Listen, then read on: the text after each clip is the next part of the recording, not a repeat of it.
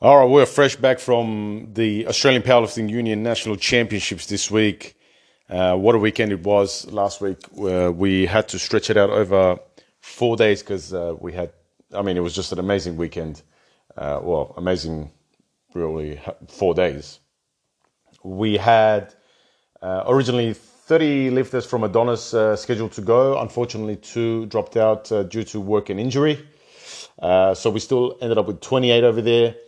Uh, of those 28, uh, 11 returned home with medals, and the only reason why it was it, it wasn't more than 11 was because in a couple of the weight divisions uh, we had more more than three Adonis uh, athletes lifting in that um, in that weight class. For example, in the 93 kilo division, I think we had like uh, at least uh, five or six five or six males in the open competing in that division. So obviously there's only three medals to go around, and uh, so it just becomes a case of fighting for the top three spots. Uh, first of all, a huge thank you to the Rucci brothers uh, the, at Rucci's gym. Uh, they had one of the best, actually, they had the best, the best setup I've ever seen of any uh, national championship. It was on par with the world championship setups that I've been to over the years uh, you know international level events such as uh, such as the World Championships and the Arnold uh, Sports Festival, things like that. Uh, just a, a, fantastic space, enough equipment to go around, enough plates to go around, um, partitioned nicely. I mean, the stage, the, man, the live feed was amazing. Uh, just everything, top to bottom. The commentary, everything was good. we really enjoyed ourselves. As lifters, it's important to be for for an important competition, you want to be somewhere where you feel comfortable, you know, where it's not too hot, it's not too cold, you got equipment, you're not rushing, uh, you know, there's not too many people sharing just the one sort of um, the one platform or the one squat rack, anything like that, you know, or not too many people, not not enough plates to go around for people. Things like that is important for like uh, high level competitions, such as like national championships, world championships, stuff like that. So uh, they they did a fantastic job. Thank you to all the spotters, the loaders, the volunteers, the referees. Uh, I mean, it, it all ran uh, fantastic. Well done to the APU for putting on uh, such a such a fantastic um, national championships. During my time there, during that that whole time, you know, I was coaching pretty much from the get go. I was coaching Thursday, Friday was was a huge day of coaching. Saturday I coached this one, and Sunday I competed myself. Uh, I picked up on a few things that uh, sort of reflections back on um, the national championships where things where people go wrong, you know, coaches and athletes. Uh, and I'm talking about across the board, nobody in particular. I'm talking about, you know, our own coaches, our own athletes, as well as other coaches, observations from other coaches and other athletes uh, that are um, that are s- simple and, and common. Uh, there are they are things that uh, we mistakes we all make, and uh, it's it's a good thing to make those mistakes to be able to learn from them and, and take away.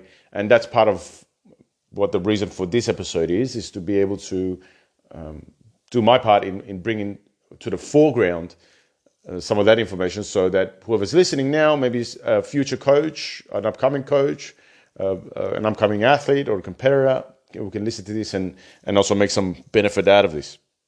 So the first thing is one of the main things I I noticed is the um, the need to the absolute need to train exactly the way you're going to compete.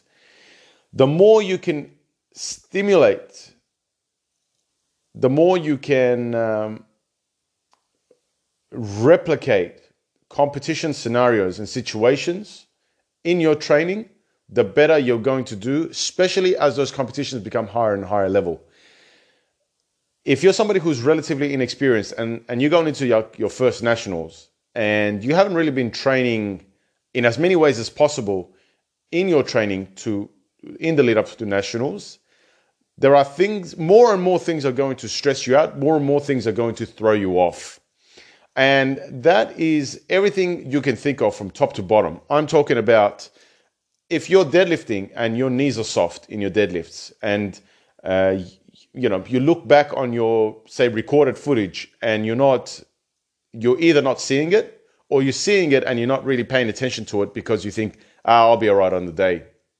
It's just that it's just a couple of extra inches, right? It's just I just have to lock my knees out at the top. I just have to squeeze my quads and and, and I'll be fine. Uh, no, you, you you won't be fine because obviously people, multiple people uh, at, at every competition, at any competition, are missing simple uh, cues, are missing simple details that the, they very easily could be or should be not missing. And it could have uh, made, the, made the difference between a medal and not a medal, between first and second place, second and third place, whatever.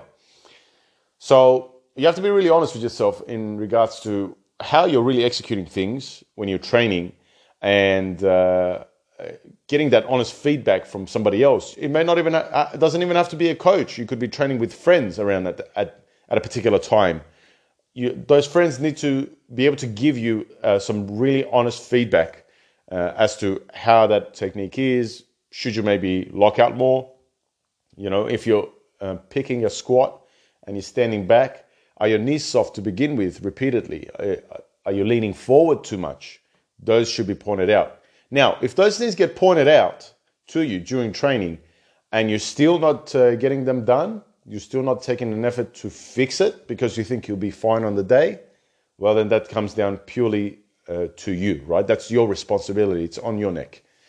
Um, and you, that's something you have to you have to deal with and you have to live with if, if it does mean difference between uh, a significantly different result you know so you you got to train uh, how you want to compete, and that even goes so far as uh, your rest periods between sets. You know, in local level competition, competitions often tend to be a little bit slower, a little bit more relaxed. That's the nature of them.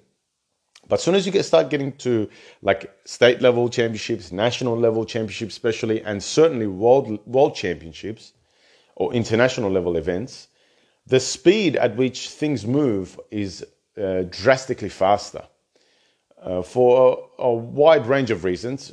Typically, just the organization of the meet is just better. So uh, the spotters and loaders are on the ball more. There are uh, people helping them out. There's just things going on real fast. And if you're in training and you're doing a set, then you take it 15 minutes, 20 minutes to have a chat and sort of cool down a little bit. And more importantly, to m- mentally sort of calm down a little bit, switch off a little bit, derail a little bit. Then going back and doing your next set again, that that habit is a very bad habit that can uh, really show up when it comes time for you to perform at your best on on a big stage, especially on a big stage where now you got you got you know one, two, maybe three others who are on par with you, who are close to you, who have a very good chance of taking you out. Now your stress levels go up because you're not used to that. You're not used to, first of all, having only five minutes rest between your attempts because it's a it's a fast flight, or you know six or seven minutes between your attempts. Uh, but you're also now not used to somebody else chasing you down. Uh, you're, you, you're used to a relaxed environment, but by definition in competition, you're in a stressed out environment. It's competition. You're in a competitive environment. That in itself brings out some stress.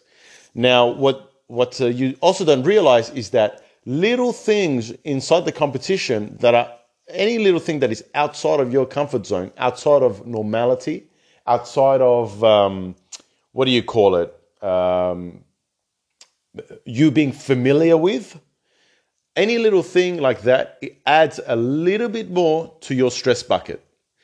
And the more stressed you get, the more of a stress response your body starts to uh, basically release, right? More of a stress response you start to have within your body.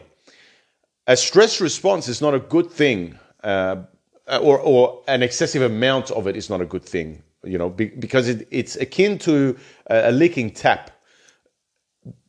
Uh, a stress response by, by nature releases and uh, starts to tap into your energy. and you only have a finite amount of it, obviously, for the day. So if all of a sudden you're used to 15 minute rest breaks, pretty chill at the gym, and now you're having seven minutes and you've got to go again for that near max attempt, that is one thing that's going to start eating into your um, into your energy reserves. Now, on top of that, you got uh, maybe a uh, crowd in front of you, and you're not used to that. That also starts to eat a little bit into your energy reserves. Now, you all of a sudden maybe feel like uh, the bench is a little bit slippery, and that that stresses you out a little bit. That throws you off mentally a little bit because you are used to having uh, your your bands around the bench at the gym, which makes it a super uh, uh, high friction surface where you just get stuck to the bench, and your bench obviously feels fantastic. You know, I'm talking about how people loop uh, stretch bands around the ends of the ends of the bench press at the gym so that the shirt sticks to the bench a little bit better.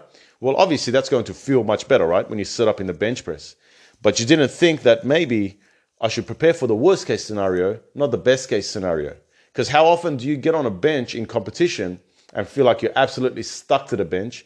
And how often do you get on the bench and feel like it's either just normal, not really super sticky, or worse yet, it's a little bit slippery? But you haven't prepared for that.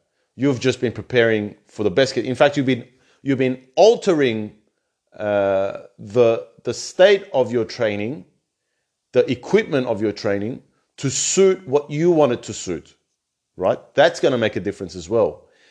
Any of these little things that you haven't prepared yourself for, anything where in the gym you've just been taking it easy or you've been cutting a corner to try and make things feel better for yourself, is going to take away from your performance on the day. It's going to eat into your energy reserves on the day. And eventually, when you get to you know maybe maybe for the for the first second or third squat it won't affect you much maybe you're somebody who can keep it together a little bit you know and uh, you get through that by the time deadlifts come around all of that stress is sort of building up now you know uh, maybe you've you've been training with your body weight a little bit too high too high than it should be and uh, now you're starting to feel it because you had to cut three four kilos too close to competition and now you feel like you're cramping a little bit and, and you're not used to that.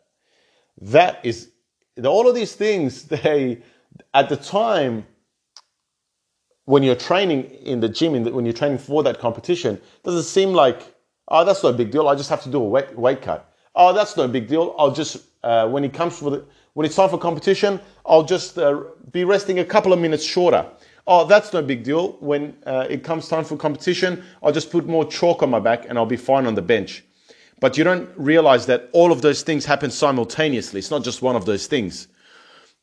You want to do everything in your power to, to eliminate as much of those uh, factors as possible. Totally get rid of them. So that instead of 10 things changing that you're unfamiliar with, only a couple of things that you're unfamiliar with changes or, or comes about you know? Uh, obviously you're not going to be able to completely eliminate everything that you that stresses you out or you're unfamiliar with because just um, you know by by nature and definition it's a competition. So there's going to be for example crowds there lights there you know? Uh, it's a different feel a different atmosphere. There's other competitors there that's going to be harder to uh, emulate in training. It's just something you you get used to you get better at dealing with when you do more and more and more competition over the years. And just some people are, are just naturally better at dealing with stressful situations like that. Maybe they're naturally more competitive for example you know they thrive in a competition environment. And so that's fine right? But uh, no matter what you want to give yourself the uh, the absolute highest chances of winning here. The absolute highest chances of, at the very least, doing your best, not even winning, doing your best, coming out with, with PBs, coming out with a good experience, with a, with a good taste in your mouth, not a bad one. And uh, if you are taking it easy in training, if you are not training the way uh, you, you can be emulating competition, but you're not doing it, at the end of the day, anything in competition that uh, that you fall short of, you have to be able to relate back to that and see what you can change for the better the next time you're going to go into competition so that it doesn't affect you as much. So make sure that your technique is right in training. Your rest periods are right in training. Make sure your body weight is, is correct, uh, is at the right range. Does that mean you have to be exactly at, at your body weight when you are uh, when you're you know during your strength development blocks or whatever training into a competition? No, not necessarily. But you have to be within a certain range where all you really have to do is cut out a bit of food, uh, cut out a bit of water in the couple of days leading into competition or in a day or so leading into the competition, and you're basically good to go. You don't need to be doing any crazy saunas, any crazy um, dietary uh, deficits, or um, you know really drastic water cuts or anything like that. You ideally don't want to be doing things like that because uh, that's those the, the more extreme you go into measures, the more stress you put your body uh, under physiologically and also psychologically, right? Um, so that's something that is important that you should definitely uh, keep uh, keep a track of and be mindful of uh, when you're doing uh, your training. The other thing is uh, your uh, your group of people who you train with and the environment that you train in. This one's more specifically probably for those of you listening who have a coach, who get uh, programming from a coach. If you get programming for a coach from a coach and you are training around friends. I mean, that's cool, right? It's it's motivating. It's a good environment to train around friends and and have people who are like-minded, who want to see you do better, to push you. But I think there's a fine line, and there's a there's a danger when um, when somebody gets coaching and um, they train around friends away from that coach, maybe because they haven't like an online coach, for example uh, and naturally, they are training around other people who are also keen and um, uh, highly enthusiastic for powerlifting and powerlifting development and getting stronger. So it is very common uh, and, and almost expected that these friends are going to say, Hey man, uh, what kind of program you're running? Let's have a look at your program. What do you got to do today? And from there is when it starts where maybe they'll say, "Oh, you're doing five sets." No, I think by now at this point of the competition, you should be doing only two sets. Oh, you're doing you're doing re- uh, your reps at uh, eighty-five percent. Oh, I think you really should be doing it at ninety-two percent. Uh, because that's what my coach told me, and and so on and so on. And so you see where I'm going with this, right?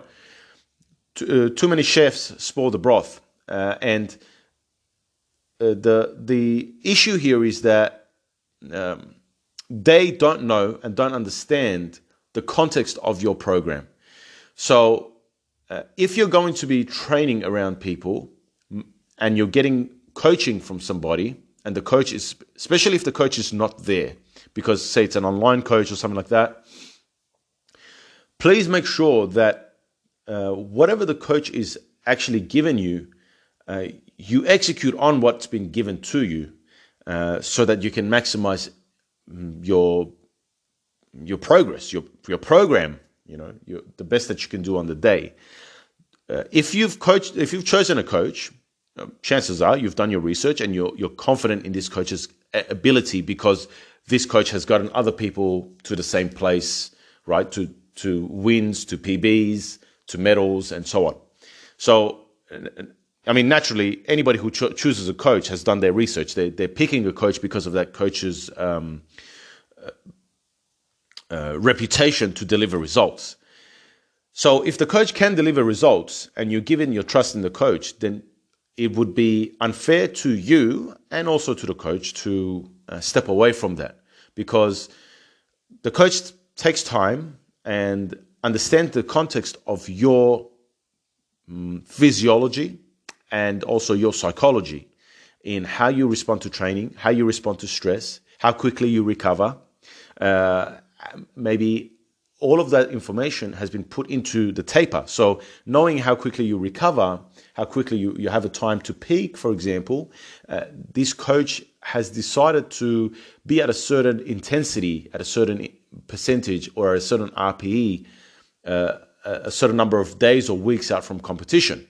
Now, if you're around others who influence that, uh, whether directly or indirectly, that can be bad. Now, let me see. Let me explain what I mean by indirectly, because directly is is very self-explanatory, right? Like uh, directly is, is just basically someone blatantly telling you, oh, that thing on your program that I see with my eyes right now is wrong. You need to be doing this many sets and this many reps at this type of intensity because that's how I do it, or that's what I saw on YouTube, or that's what I read on this particular blog. Okay, so that's that's directly. Sometimes people have good intentions. Uh, I mean, the same way as the directly, where people have good intentions. Indirectly, people also may have good intentions, and they influence your intensity in the following way. You get down, it's, it's time for you to deadlift, you're training with four friends, and uh, you're coming into a comp peak. And uh, during this, these next uh, three, four, five weeks leading into competition, you're going to be training regularly with these friends of yours who want nothing but the best for you. So they're going to uh, they're going to tell you they're going to psych you up every every single session that you do for your squat, for your bench, for your deadlift, even for your accessories maybe, because it's all about going hard or going home, right? Uh, now, the meanwhile the coach has Okay, sorry, we had a bit of a technical difficulty there. Uh, so, as I was saying, uh, you have somebody who's training with their friends, um, and their friends are going to be uh, psyching them up, are going to be getting into them to to try and get the best out of that uh, that person's uh, training because they, they know that they're going into a competition. Meanwhile, this person's coach has uh, written a program for them uh, given a, for example, a uh, an RPE. Let's just even pick a high RPE, right? Right. Let's just say this person's coach wants them to work up to a single at an eight and a half, maybe nine RPE. But this this coach has instructed this person to to do these sessions, or or at least this coach has an understanding that normally this person does their sessions in a relatively calm state, calm but focused state. Now, a single at an eight and a half RPE uh, in a in a uh, calm yet focused state is is hugely different to a to a single at eight and a half RPE when when you are being psyched up when you are in an environment where especially if you're somebody who, who thrives in an environment where you be you, when you are psyched up when there's people watching for example when there's people cheering for you uh, you know that weight is gonna is gonna move faster, uh, and it's not to be an eight and a half. It's to be a seven and a half or a seven, and you're to put more weight on. And for maybe one session, that doesn't matter. But when you're training with that group of uh, group of people, with those group of people in the last four, five weeks leading into a competition, and they're doing that for you every, basically every big session, where you have a big squat or a big bench or a big deadlift, that starts to accumulate in regards to um, the effects it will have on on your peak potentially, on your recovery potentially. So, uh, if you are getting coaching and you've put your trust in your coach, then you also have to have the discipline to make sure you execute the program as per the coach's recommendation. Um, if you're unsure of something, you you have to let the coach know.